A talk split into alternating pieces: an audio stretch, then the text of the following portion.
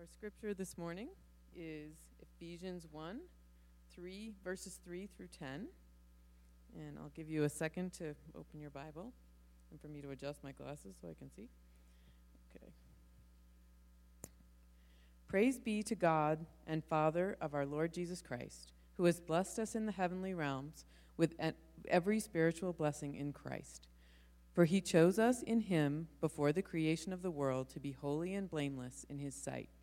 In love, he predestined us to be adopted as his sons through Jesus Christ in accordance with his pleasure and will, to the praise of his glorious grace, which he has freely given us in the ones he loves. In him, we have redemption through his blood, the forgiveness of sins, in accordance with the riches of God's grace, that he lavished on us with all wisdom and understanding and he made known to us this, the mystery of his will according to his good pleasure, which he purposed in Christ, to be put into effect when the times will have reached their fulfillment, to bring all things in heaven and on earth together under one head, even Christ. The word of the Lord.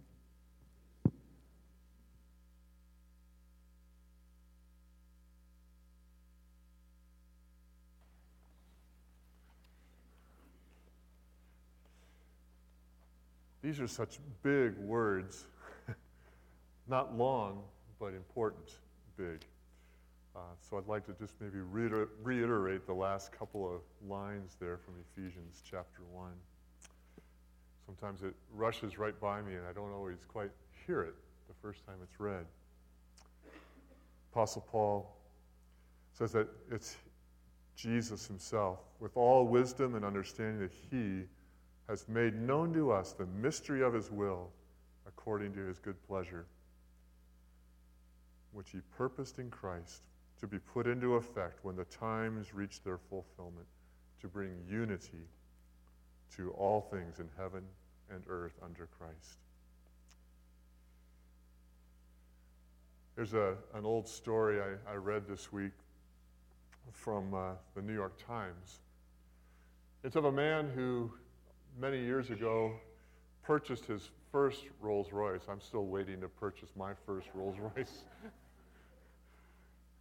but as the story goes, he, he, could find nothing in the advertising material or in the manual or even on the car itself that said what the power of the car is, what, how many horsepower it had.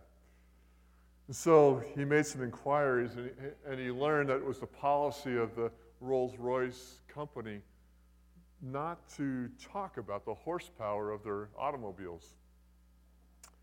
But he was really curious. And so, and knowing that he'd paid quite a bit of money for this car, he wrote a letter to the company and asked them to provide him with a, that information.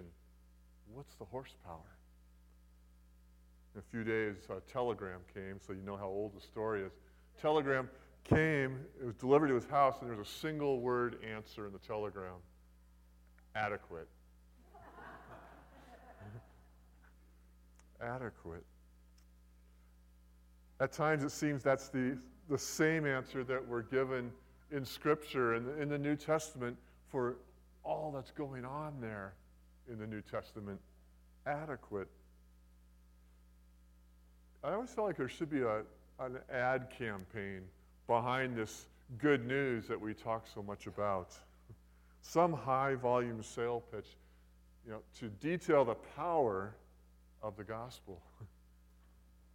but no, we, we find that it's actually fairly subdued in a way. It's you know, not a lot of boasting, no real shouting, but rather the quiet confidence, a, a sureness, a, an ease almost with this confidence of who we are now in Christ and what really matters. Yeah, when they talk about their life in, in faith in, in, New Testament times, you know, a life where they've, they've come to trust God in a brand new way through, through Jesus, they're experiencing God as, as loving and forgiving grace, as Jim described to us. They carry a tone of well, adequacy. Even Paul says, Your grace is sufficient for me. Well, it's more than that. It ought to be imprinted somewhere on us. It's almost an understatement. I mean, the things that Paul writes about here in the opening chapter of Ephesians, they're, they're universal in scope. It's, it's huge. So these claims, it seems they should be chiseled on monuments or marble someplace, recited in, in our hearts as we gather for worship. Ephesians, it's the place that we go, I think, when we need to remember what it is that has drawn us into this life of faith. When we need to be assured of our place in the cosmos. When we need to remember who we really are and to what lengths God has gone to reveal our place in His heart of hearts. And it should be shouted. We've been thinking quite a bit over the last month or so about how our faith spurs us to live beyond our fears. This fear that we're focusing a little bit on today is this idea of being out of control, the fear of, of life going a, a bit haywire, to live in a world that's a little bit chaotic. The desire for control, some have suggested, is the source of most of the problems in our lives and the lives of those around us. In fact, one scholar writing about this said, Watch out for the fellow who talks about putting things in order. Soon he'll want to control you. It's a deep theological problem, it seems, with desiring to gain control over our lives is this potential to come away believing that we really are sovereign over our lives that we really can control our lives somehow. Maybe you've seen this. Jill, your OCD is out of control. You know, I get it. I do. Get all the piles in perfectly rounded shapes, color coded by order. You know, get everything in its place, get it right. Not only the leaves, but all the rest of it too, right? Then all will be well. Yet if it's mine to order, well, either I determine that I hold the keys to my own life, or there's never really a day that goes by that I don't fear that something is remiss and that it's not going well. And then there's a reign of real terror that's rooted in this self founded life, realizing that we are just not very good at maintaining it at all. You know, Cindy and I have been kind of uh, knowingly chuckling as grandparents this week. we heard the story of how our oldest daughter, who um, left her three mostly elementary age children, she left them at home in Colorado last weekend, flew out to California to take care of her younger sister, our youngest daughter's three mostly toddler, four, two, and one, I believe, age children for that long weekend while she went and did her Air Force Reserve weekend, and her husband was away too. So she left her kids, went to take care of her sister's kids, and we got to hear the stories. It seems it was three days of little control. First, there was dinner. Little Allie apparently protesting that I get three carrots when Melissa put four carrots on the plate. Then it was bedtime and going to the bathroom, and Melissa, poor Melissa, saying, Pull up your pants, and only to hear, They're not pants, they're jeans. Who knew? Go pull up your pull up your pants, she would say. They're jeans. Well, jeans are pants. No, they're not. These are jeans. And on it goes. Some of you that have two year olds probably know that conversation. It all ended with poor, poor Auntie Melissa. The weekend even included this infamous line You're not my mommy. I think she was actually glad to go home to her own three kids. From the very beginning, God introduces humanity to this notion of a life under the mysterious will of God. Instead of one of self rule or self management, roam the garden, they were told. Tend it, keep it, enjoy it. Let's do this together. But they couldn't live with that kind of mystery and thought they could manage it somehow better on their own. There was that subtle pull to control it all. So we do. And Paul, he, he so eloquently writes of this mystery of living with God, of God being now made known in Christ. And we come across this idea that there's a stability in that, there's an order in this cosmos that comes through God in Christ. A God who is there, has been there, and promises to be there in the future. You know, Paul, he, he looks out over all of history, his own history, and you know, universal history, He takes it all the way back, and he, he sees something really significant. And that is a choosing, our grace from, from God from before recorded time. I think it's kind of interesting to look at that city of Ephesus, these people that he wrote this letter to originally. It was a place that was in a tangle of confusing interests. This Greco Roman web of mythical gods and tyrannical rulers. A great ancient port city, Ephesus, on the Mediterranean. One of the wealthiest cities on the coast there, with a long history of being a center for learning and culture and the arts. It's said that even in ancient times, the streets were lined with these oil lamps, and they led to the, uh, the temple of Artemis, this cultish god. One of the seven ancient wonders of the world. This is a rendering of what it was to look at. It was actually never completed. Before it was completed, it was uh, flooded, and then sometime later, actually burned by arsons. But even still, in its incomplete state, it was a shrine to the wealth and the cult like culture of that time Ephesus. When Alexander the Great came to power about four centuries before Jesus, it was said that he offered to rebuild this temple of Artemis. But the Ephesians refused him his, this offer, claiming that it was not right for uh, one God to build a temple for another God. So you can get a picture of what was happening in that time. This confusion of loyalties. Some centuries later, about a century before Jesus was born, Rome inherited the, the region and the city of Ephesus. And they brought with them a heavy tax on the people. The people of Ephesus rebelled. And so Rome sent its armies and sacked the city, just stormed in and, and wiped it out.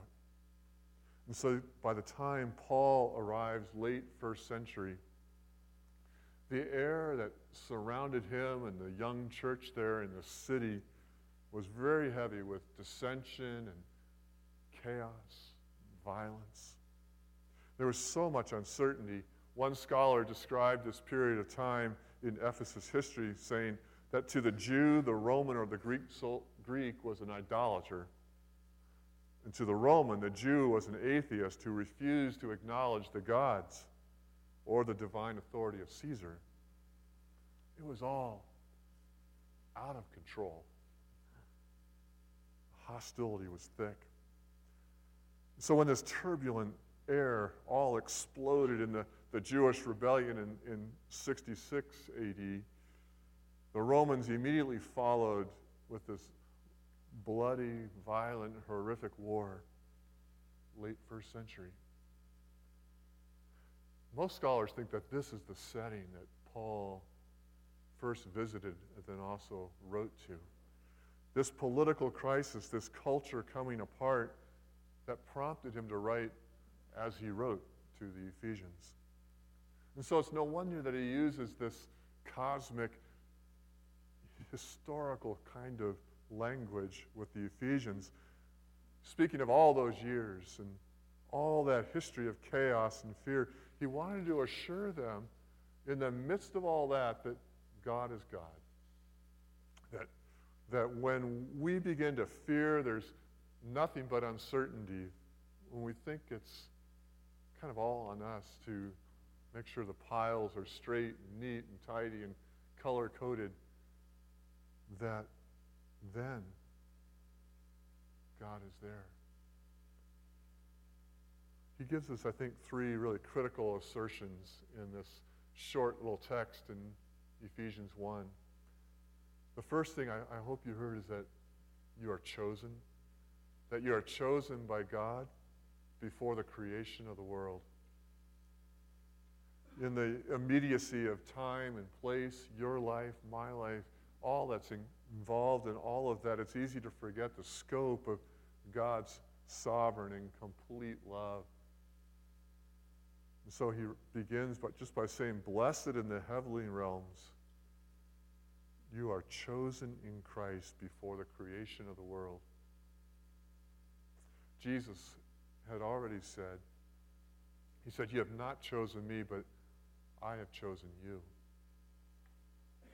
Grace again.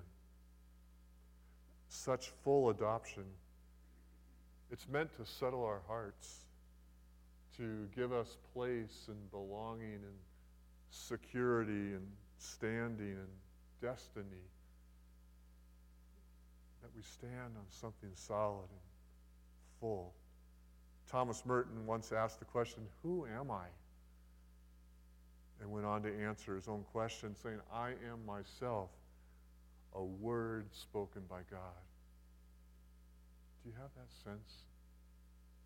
In the midst of whatever change and chaos that you may be experiencing, that you are a word spoken by God, chosen by God before the creation of the world.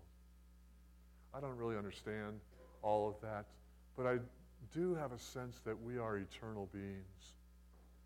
That God has something to do with us, not just today, but forever. Chosen before creation, blessed in the heavenly realms. Paul goes on to say that it's Jesus who reveals the mystery of God. With all wisdom and understanding, he, meaning Jesus, made known to us the mystery of his will. The mystery of his will. I think that's Paul's way of saying that when our lives seem to be shrouded in confusion and disorder, that it's really no mystery at all what it's all about. It's about what God has made known to us that this is, I think, his great reference to the incarnation, really, that that's happened. There's been this extraordinary kindness that has been visited upon the world, and we see it in the man Jesus. We see God. That's the mystery revealed in Jesus himself, this, this gift, Paul wants us to know. This extravagant or lavish, he uses this word, free to us, but costly to him, gift of saving love. Paul would go on at other times to say things like, For in Christ all the fullness of the deity dwells in bodily form. He wants us to know that this is the mystery revealed right here. What does God want for us? How do we operate in this world? We'll look to Him. That's where it is. And then he says something right at the very, very end of that section in verse 10 that trusting Christ brings cohesion into our lives. And it's Paul's great management word. You know, when things feel like they're just falling apart and they're just not where they should be, he uses this building word, this management word. It's his big thought, I think, for people who lived in a time of upheaval and mystery and uncertainty, those who fear losing control. And so Paul said there is cohesion in Christ. All things come together in Him.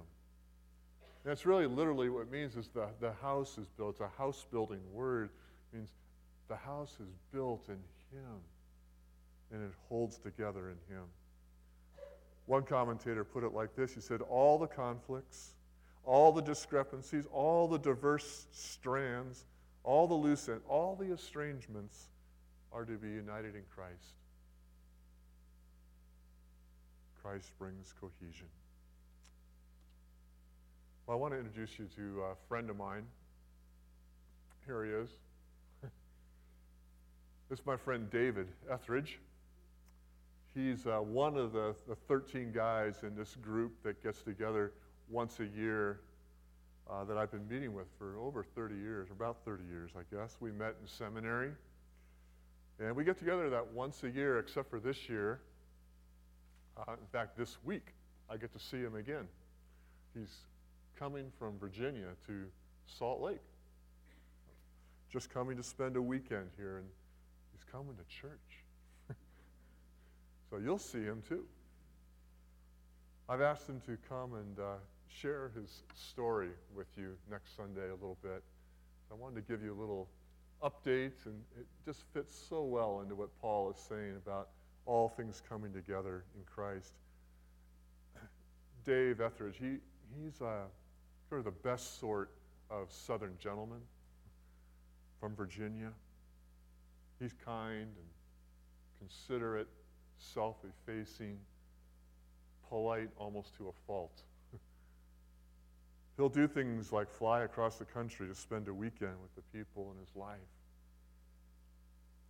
The other thing to know about Dave is he's dying. He's got cancer, a very aggressive and rare form of it, apparently, and it's taking his life from him. He's been through all the medical treatment, he's had surgery and chemo and drug treatments. It's slowed the growth, but not stopped it entirely. And so a year ago, he resigned, took a medical disability from his Presbyterian church in Lynchburg, Virginia. And he's been visiting people this last year, not knowing how much time he has. I'm really anxious for you to meet him.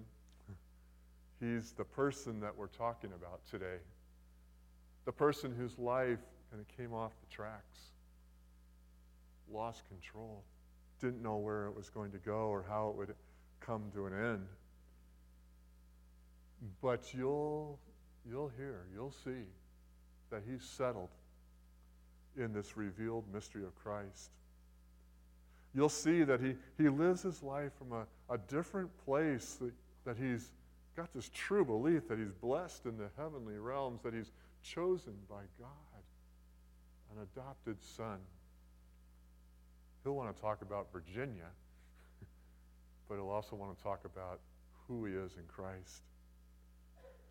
He's the guy that signs his emails with words like this this week. He said, I love each one of you and cherish our friendship and the glorious grace that gives us that common eternal bond, our precious Savior, Jesus of Nazareth. When's the last time you signed a letter like that? and those aren't just church words to him, he really means it. I think you'll like him. Dave He's a guy that lives in that cosmic, eternal now that Paul wrote so much about. He's going to tell you his story, so I'm not going to spoil it all. But he is the guy I aspire to be when I fear the disorder of all things. Because he truly believes that, that Jesus holds all things together. He's proof, as one man said, that you are what you love. And he loves his Lord. He loves God with all his heart, soul, and mind if he can't with his body. Even when all else is in a state of flux. And fear would, would, would be the logical response. He seems to have gone beyond fear. You'll see that he is what he loves. And he loves his Lord. Eugene Peterson, as you know, rephrases things. This is how he put it, the end of Ephesians chapter 1 there. He said that God thought of everything, provided for everything we could possibly need. Let's read this together. Letting us in on the plans he took such delight in making. He set it all before us in Christ, a long range plan in which everything would be brought together and summed up in him. Everything in deepest heaven, everything on planet Earth. Is that adequate? Hmm. We should shout it from the housetops. It should be chiseled in granite. That God thought of everything. It is this news which should carry our hearts, especially when we desire to bring this world and our lives under some semblance of control. This great mystery that is ours in Christ. The good news when so much seems uncertain. From the very creation of the world, God has been ushering time on. Not always in a straight line, but in an ongoing story of belonging and chosenness, grace, and love. And all will be revealed, and all is being united in Jesus, whom we are called to love. And we discover that we are what we love. Amen. Amen. As our worship team comes forward, let me just say a prayer for us. Hmm. Lord, I give thanks for the people in my own life that show us that we are your people, blessed from the heavenly realms. May we love you in such a way that we truly become that which we love. We pray in Christ's name.